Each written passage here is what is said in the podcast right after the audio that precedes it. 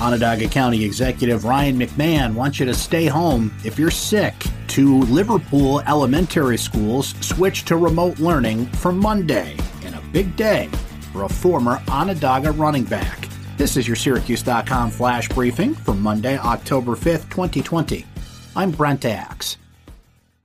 Onondaga County Executive Ryan McMahon is urging people who have coronavirus symptoms or who are sick to stay home to contain COVID 19. Said McMahon in a tweet Sunday afternoon, quote, stay home if you're sick, adding that the county was seeing, quote, too many cases with people going to work with symptoms this week. The county reported 26 new cases. That's compared to 25 new cases announced Saturday and 33 announced on Friday.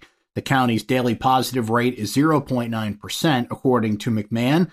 The region's seven day average is 0.8%, according to state data.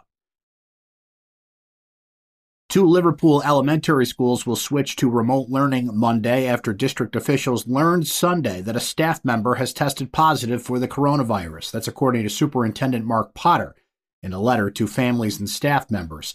The staff member who tested positive for COVID 19 works at Donlin Drive Elementary and Nate Perry Elementary. The Onondaga County Health Department is in the process of identifying and notifying anyone who came in close contact with the staff member who tested positive. Donlin Drive and Nate Perry Elementary Schools are expected to only be closed on Monday, when classes will be held remotely, and then reopen Tuesday. This will allow the district to deep clean and disinfect the buildings while additional contact tracing is done. Former Onondaga Central star Latavius Murray has a big day for the New Orleans Saints on Sunday, powering in for two touchdowns as the Saints beat the Detroit Lions 35 29 in Detroit.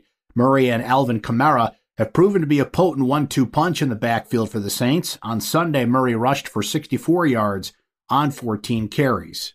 And it was former Cicero North Syracuse star Breanna Stewart and a record setting unselfish offense that have put the Seattle Storm on the verge of another WNBA championship. Stewie scored 22 points to lead five Storm players in double figures in a 104 91 victory over the Las Vegas Aces on Sunday in game two of the best of five series. The Storm will try to win their second title in three years Tuesday night.